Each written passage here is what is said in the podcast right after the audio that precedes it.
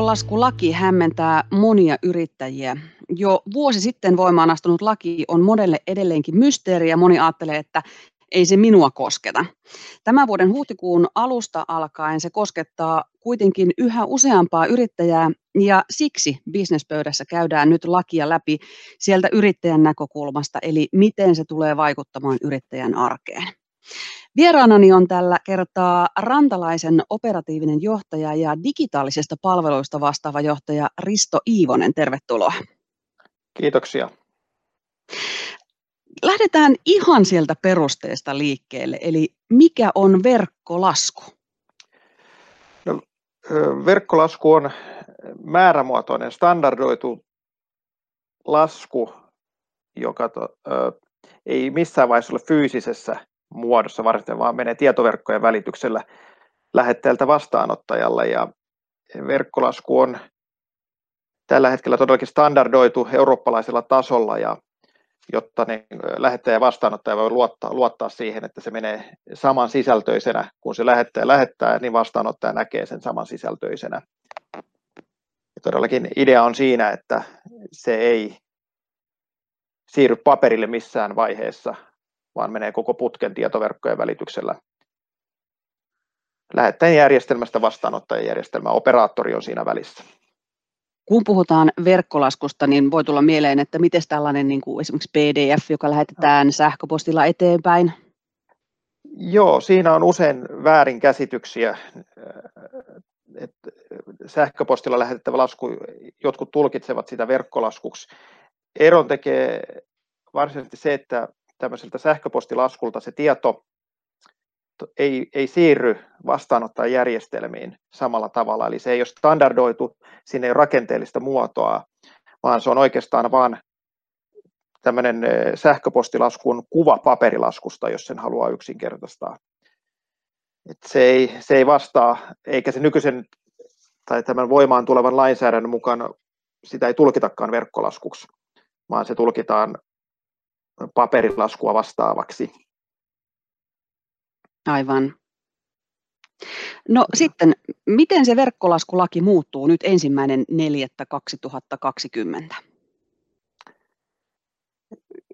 Muutosta tulee nyt EU-direktiivien kautta. Saattaa kuulostaa byrokraattiselta, mutta kysymyksessä on ihan siitä, että halutaan niin eurooppalaisella tasolla standardoida asioita ja myös sitten tulevaisuudessa rajat ylittävää kaupankäyntiä helpottaa. Mutta tota, oleellisin muutos siinä on, että laskun vastaanottajan asemassa on nyt sitten laki, laki oikeuttaa vaatimaan verkkolaskua ja laki velvoittaa vastaanottamaan. Eli tämä on oikeastaan niin kuin verkkolaskun vastaanottajan velvollisuuksia ja oikeuksia määrittelevä laki. Tässä ei varsinaisesti ole kysymys laskun lähettäjästä, mutta koska se on tehty vastaanottajalle molemmilta puolilta tavallaan se lainsäädäntö, niin se koskee myös tietysti lähettäjää sitä kautta. Eli se tulee pakolliseksi elinkeinon harjoittajalle. Hänellä on niin lain mukaan pakko vastaanottaa verkkolaskuja ja se, hänellä on lain mukaan oikeus vaatia verkkolaskuja laskun lähettäjältä. Et sinänsä niin kuin, mielenkiintoinen tilanne tässä lainmuutoksen myötä, että laki on sinänsä mielenkiintoinen, että tämä on ohjaava laki. Tämä ei ole, mä olen verrannut tätä polkupyörä tähän kypäräpakkoon, koska tämä on niin suositus, ohjaava laki. Tässä ei ole minkälaisia sanktioita osapuolille. Eli tämmöisiä oikeussuojatoimia ei ole olemassa niin viranomaisten puolelta, vaan se perustuu siihen sitten sopimusosapuolten väliseen, väliseen käsittelyyn, eli sitten voidaan kirjata sopimukseen, että molemmat osapuolet lähettelee verkkolaskuja tai on velvoitettu vastaanottamaan, mutta käytännössä niin mitään sanktiota ei ole olemassa. Ja enemmänkin mä ajattelen, että tämä laki, laki on kannustin yrityksille siirtyä verkkolaskuun kuin semmoinen pakko loppujen lopuksi. Pakko tulee todennäköisesti julkisen puolen ja suurten yritysten kautta kylläkin, että sieltä se paine tulee voimakkaammin mutta koska tässä ei niin kuin todellakaan mitään sanktioita ole, niin tämä on ehkä tämmöinen pelin avaus viranomaisilta, jolla valmistellaan yhteiskuntaa siihen, että tulevina vuosina tämä tiukentuu. Verkkolaskulaki on ensimmäinen, sen jälkeen tulee muita säädöksiä, miten viranomaisille ilmoitetaan esimerkiksi taas jotain asioita, tai sitten voi tulla jotain muita tämmöisiä digitaalisen puolen säännöksiä, mutta tämä on ensi askel siihen.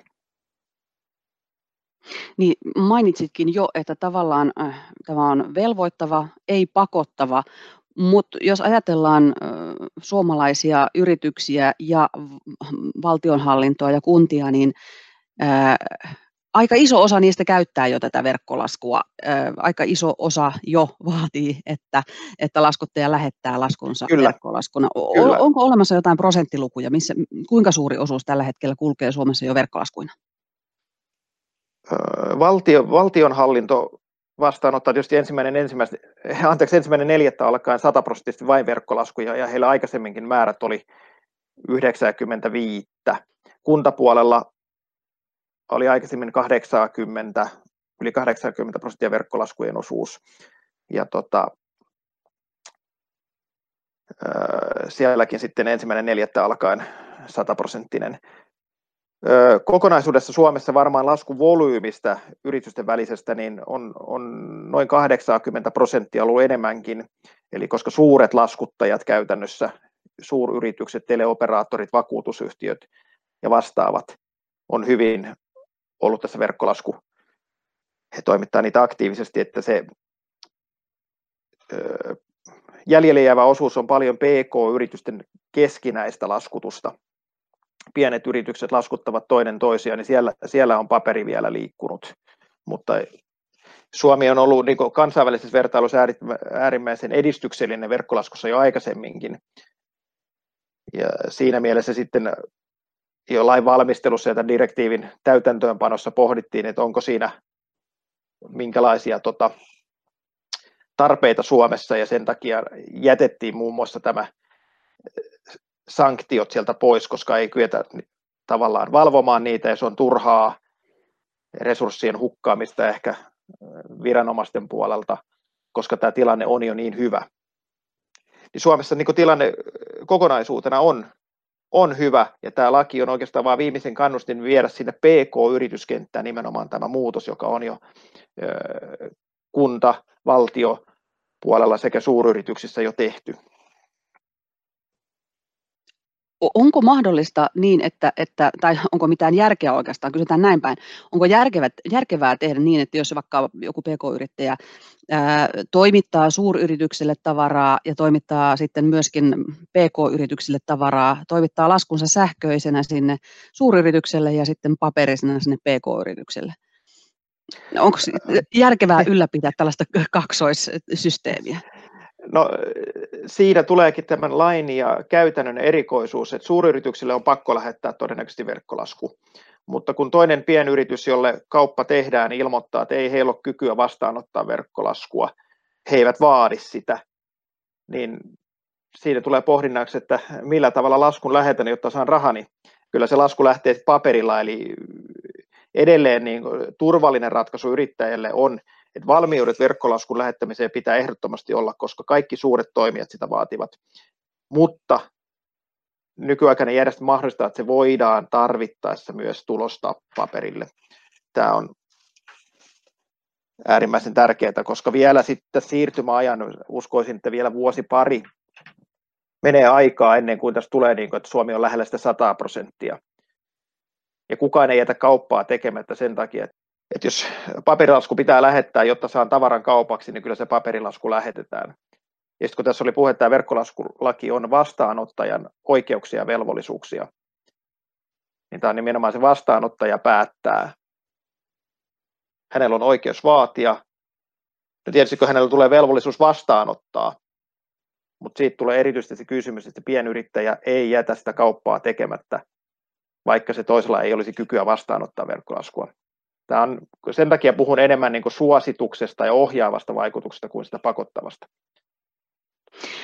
Olennaistahan tuossa on tavallaan niin kuin huomata se, että se, kun joudutaan tavallaan kahdenlaista standardia pitämään yllä, ja.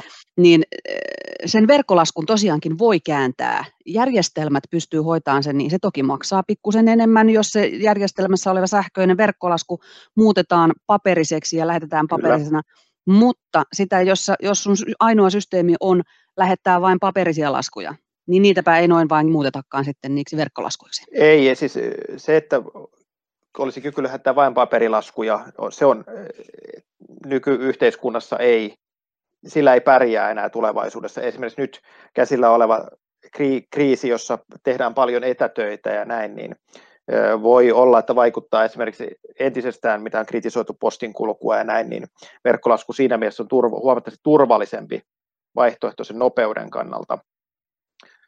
Siinä on huomattavia etuja, nopeus, mutta myös se tietosisältö sitten niin tulevaisuudessa vastaanottajalle, minkä takia vastaanottajan kannattaa vaatia verkkolaskua, eli verkkolaskun sisältö on huomattavasti laajempi kuin paperilaskun. Totta kai jos verkkolaskun tulostaa paperilla, siinä on tietty tietosisältö, mutta verkkolaskussa itsessään on siellä sisällä siinä rakenteisessa muodossa laajempi tietosisältö kuin paperissa, joka sitten voi tulevaisuudessa auttaa liiketoiminnan johtamisessa huomattavasti, kun sitä tietoa ruvetaan purkamaan, koska, koska se on standardoitua rakenteesta muotoa, se on digitaalisessa muodossa, niin pystytään kaivamaan ihan erilaisia tietoja laskulta kuin aikaisemmin.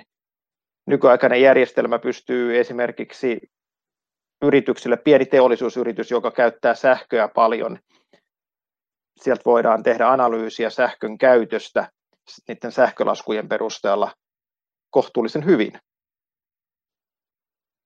Eri toimittajilta lähettänyt erilaisia verkkolaskuja, niin sitä kautta se tietosisältö on valtava ja nyt kun se on siellä järjestelmässä sisällä, niin sitä voidaan myös hyödyntää sitten liiketoiminnan johtamisessa. Eli verkkolasku on myöskin sijoitus tulevaisuuteen? Kyllä uskon näin, että kysymys on oikeastaan tässä, kun laki on viranomaisen suositus ja ohjaava tekijä, mutta se on myös semmoinen vakava, tota, millä, milläkö sen sanoisi, että viranomainen haluaa ylläpitää ja kannustaa suomalaisia pk-yrittäjiä tähän kilpailukyvyn ylläpitämiseen. Verkkolasku on yksi osa sitä. Eli, mutta kuten yleensäkin niin suositus on yleensä parempi kuin pakko, kuitenkin näin henkisesti ainakin. Mutta kysymys on tässä kuitenkin, että tässä on kaksi-kolme vuotta aikaa. Sen jälkeen ei ole olemassa enää paperilaskua. Uskoisin, että viimeistään vuonna 2025 paperilasku ainoana muotona on, niin kuin se, sitä ei ole olemassa. Voi teoriassa lähettää paperilaskun, varmasti tulee jotain poikkeuksia, verkkolaskulaissa on muutamia poikkeuksia, mutta sen tiedon pitää kuitenkin tallentua siinä samassa verkkolaskumuodossa johonkin järjestelmään, että se paperilasku on vain niin sanottu duplikaatti siitä jotain muuta tarkoitusta varten.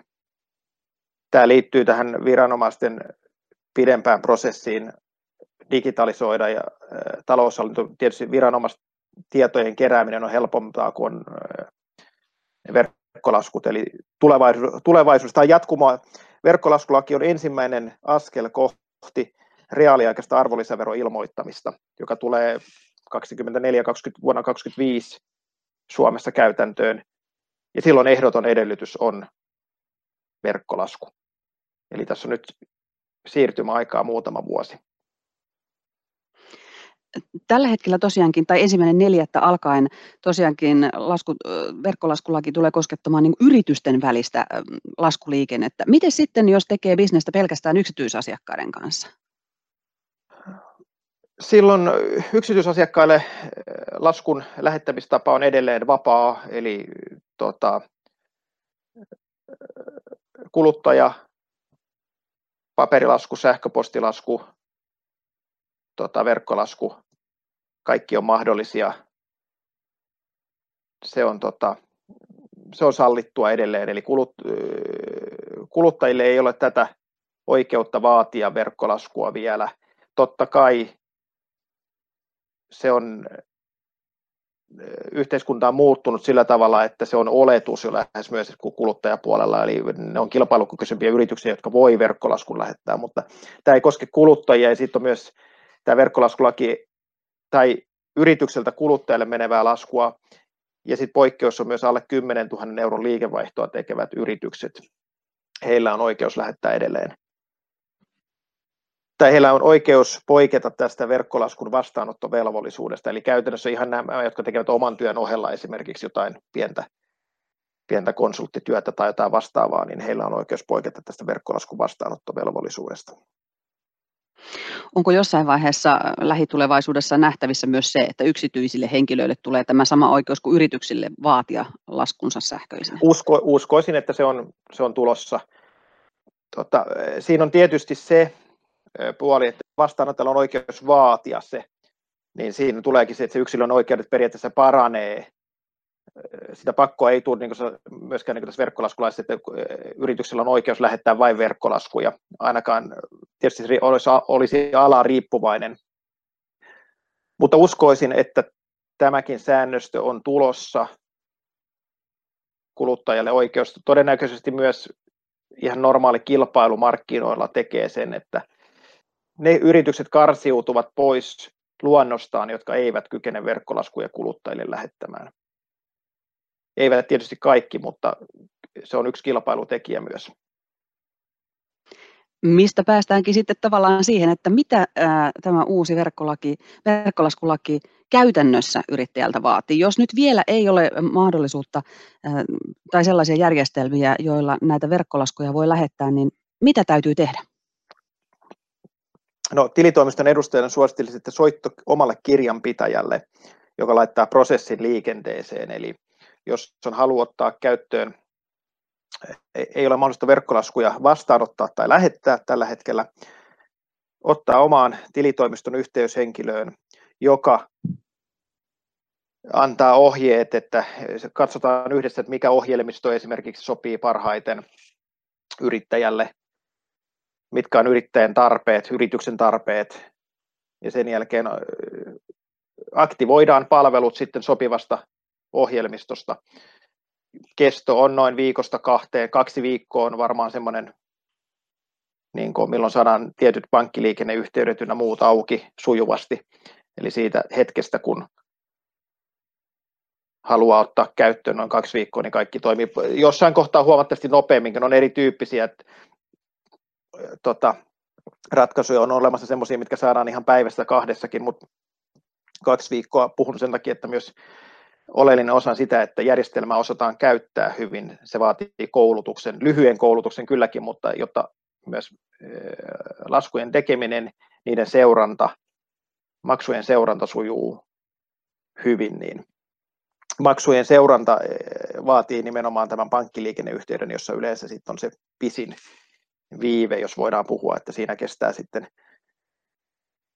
osa, tai merkittävä osa tästä kahden viikon käyttöönottoajasta menee siihen, että pankkiliikenne yhteydet saadaan auki järjestelmän ja pankin välillä. Toinen vaihtoehto on tietysti yrittäjällä on olla suoraan näihin ohjelmistotoimittajiin yhteydessä, mitä sitten Suomessa tarjoaa näitä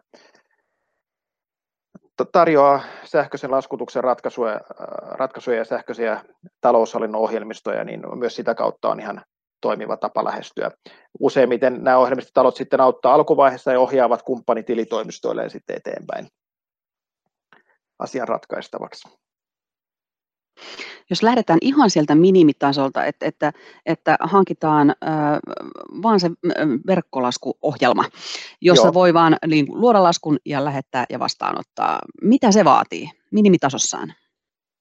Minimitasossaan puhut niin sanotun taloushallinnon ohjelmiston, jossa on myynti- ja ostoreskontra, myyntilaskun tekomahdollisuus ja ostolaskun vastaanottomahdollisuus puhutaan usein ostoreskontrakäsittelystä silloin, ja myyntilaskupuolella puhutaan myyntireskontrakäsittelystä.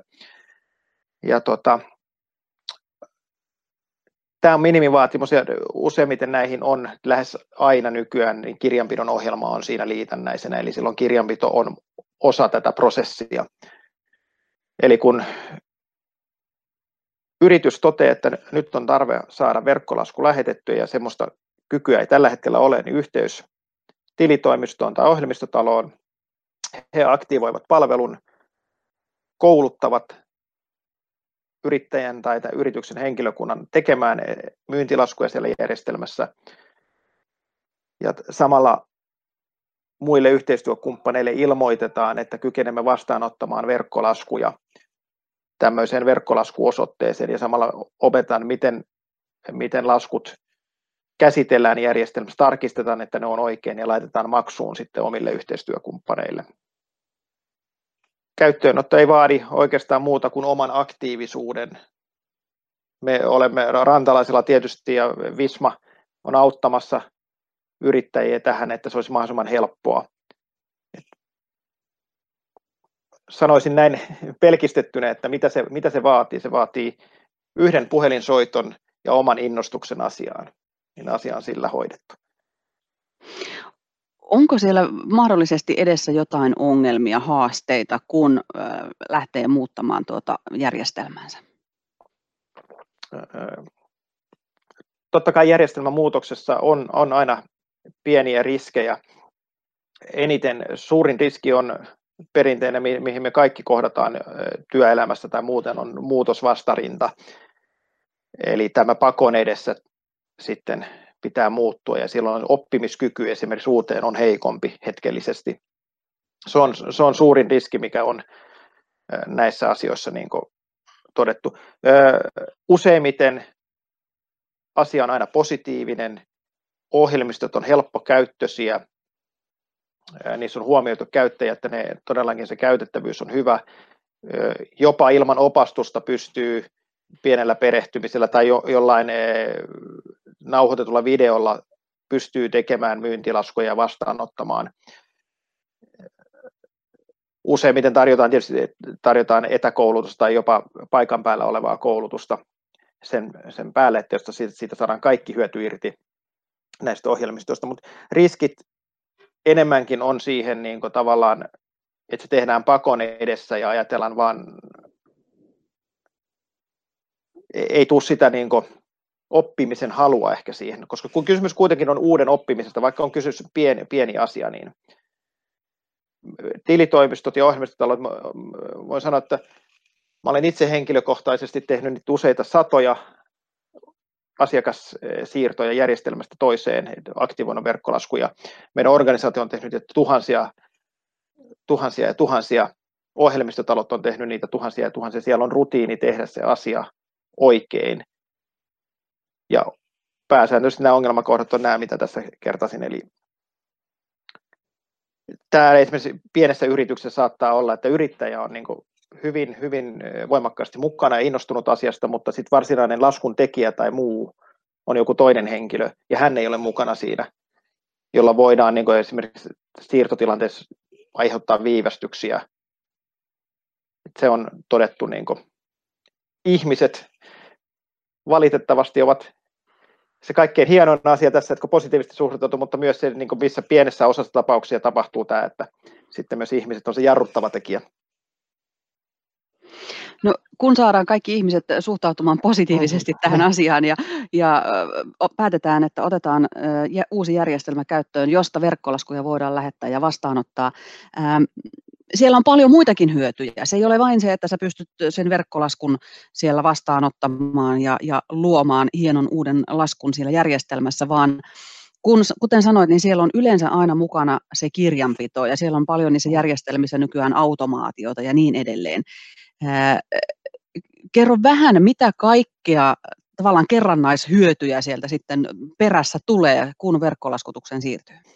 Joo, siis ensimmäinen ehkä semmoinen, jos lähtee ihan sinne ketjun alkupäähän, niin sanoisin, että yritys tekee työsuoritteen tai palvelu, jonkun palvelusuoritteen asiakkaalle. Ihan perinteinen malli on, että sitten tämä kirjataan johonkin työtehdyksi ja viedään paperitoimistolle ja laskutetaan kuun lopussa sitten tai seuraavan kuun lopussa. Yleensä tämmöinen sähköinen laskutusjärjestelmä mahdollistaa sen, että heti kun työsuorite on tehty, voidaan painaa tilaus suoritetuksi. Eli asiakas on tilannut aikaisemmin vaikka mm, keittiön hananvaihdon. Se on kirjattu tilausjärjestelmään ja sen jälkeen kun se on suoritettu, niin painetaan, että tilaus saatu loppuun, muodosta lasku ja lähetä, niin se on sillä hetkellä, kun tämä henkilö poistuu työmaalta, niin se lasku lähtee järjestelmästä jo asiakkaalle. Eli siinä vaiheessa, kun pakettiauto peruuttaa pihalta pois, se lasku kilahtaa jo vastaanottajalle. Tämä on se ensimmäinen niin se, no, se nopeus siinä työn suoritteesta laskun saamisen. Eli silloin konkreettinen yhteys maksuaikoihin. On tehokkaampaa tiivistää maksuaikoja tällä tavoin, että se lasku lähtee välittömästi, kuin sitä, että yritetään puristaa maksuaika 14 päivästä 10 päivään. Tällä voidaan saada ihan viikoista, useista viikoista jopa nopeuttaa sitä rahan saamista yritykseen. Se on niin kuin ensimmäinen semmoinen niin kuin todella merkittävä konkreettinen hyöty. Lasku lähtee välittömästi, kun työ on tehty tai tavara on luovutettu. Mitä verkkolaskusta, se on lähettäjän etu. Vastaanottajallekin on tietysti on etu, että lasku saadaan heti. Se on loppujen lopuksi kuitenkin prosessin ja läpinäkyvyyden kannalta helppo, kun se tulee heti. Vastaanottajalle verkkolaskussa ne hyödyt on siinä, että se on järjestelmässä heti valmiina. Nykyaikaiset ohjelmistot osa on itse asiassa on osannut lukea 10-15 vuotta jo automaattisesti siltä laskulta maksutiedot, viitenumerot, toimittajan ja myös kirjanpidon tilin se osaa ohjata oikein sinne. Eli se on, lasku on valmiina järjestelmässä maksua varten. Eli kysymys on oikeastaan vain siitä, että laskun vastaanottaja tarkistaa, että ahaa, tämä oli sovitun mukainen, asia ok. Hyväksyn ja painan maksuun. Hoidettu. Kysymys on puolen minuutin prosessista, minuutin prosessista aikaisempaan siihen, että lasku tuli paperilla, kirjekuori avattiin ja tarkastettiin ja sen jälkeen johonkin mappiin odottamaan maksua ja myöhemmin ehkä tilitoimistolla vielä sitten mapissa. Äärimmäisen nopea prosessi.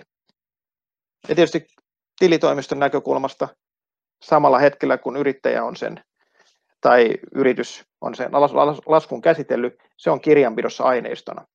Ei tapahdu aineiston tallentamista enää, vaan kysymys tilitoimisto tarkistaa enää. Eli automatiikka hoitaa suurelta osin kirjanpidon oikein. Ihmistä kyllä tarvitaan, koska automatiikka ei ole erehtymätön. Siellä vaaditaan jonkun verran että tiettyjä jaksotuksia tai jossain kohtaa joudutaan joitain tiliointikorjauksia tekemään. Ja sitten taustalla myös opetetaan ohjelmaa koko ajan, tehdään automaatiosääntöjä. Et se on nykyään tilitoimiston ja kirjanpitäjän työtä enemmän kuin se tallentaminen. Mutta lähettäjälle siellä on se maksuaikajuttu, on hyvin konkreettinen. Totta kai postikuluissakin säästetään vastaanottajalle se prosessin helppous, ne on heti oikeassa paikassa, ne ei huku minnekään. Käsittelyn nopeus.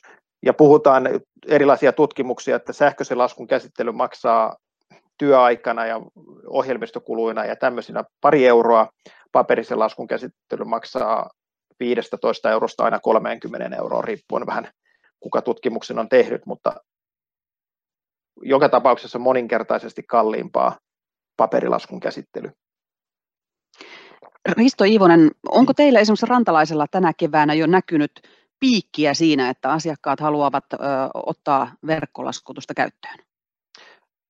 On tietty aktivoitumista näkynyt kylläkin lisääntynyt määrä, mutta sanotaan näin, että vielä kuitenkin ei ole räjähtänyt käsiin. Eli vielä on, niin kuin Suomessa on meidän arvion mukaan, jos Suomessa on noin 300 000 yritystä, niin jopa puolet, hieman yli, toimii niin kuin heillä ei ole sähköistä taloushallintoa. Se ei automaattisesti merkitse, etteikö heillä olisi kykyä lähettää tai vastaanottaa verkkolaskuja. Siellä on tämmöisiä hybridimuotoja, että verkkopankin kautta kyetään lähettämään ja vastaanottamaan. Silloin ei ole kytköksissä tota kirjanpitojärjestelmää, jolloin osa siitä tehosta tota, menetetään. Näissä tapauksissa monesti sit se aineisto esimerkiksi kirjanpitoa varten tulostetaan sitten paperille myöhemmin. Mutta aktivoitumista on nä- näkynyt, että meillä määrät on kasvanut 3-40 prosenttia siihen viime edelliseen vuoteen nähden kyllä näissä käyttöönotoissa. Mutta ehkä vielä, vielä nyt tietysti tässä tämä tilanne, että nyt tämä valitettavasti tämä korona-asia nyt sitten aivan loppumetreillä hieman sekoittaa tätä tilannetta ja on mielenkiintoista nähdä, että lisääkö tämä sähköisen taloushallinnon kysyntää, koska kaikki joutuu toimimaan etänä voimakkaasti nyt.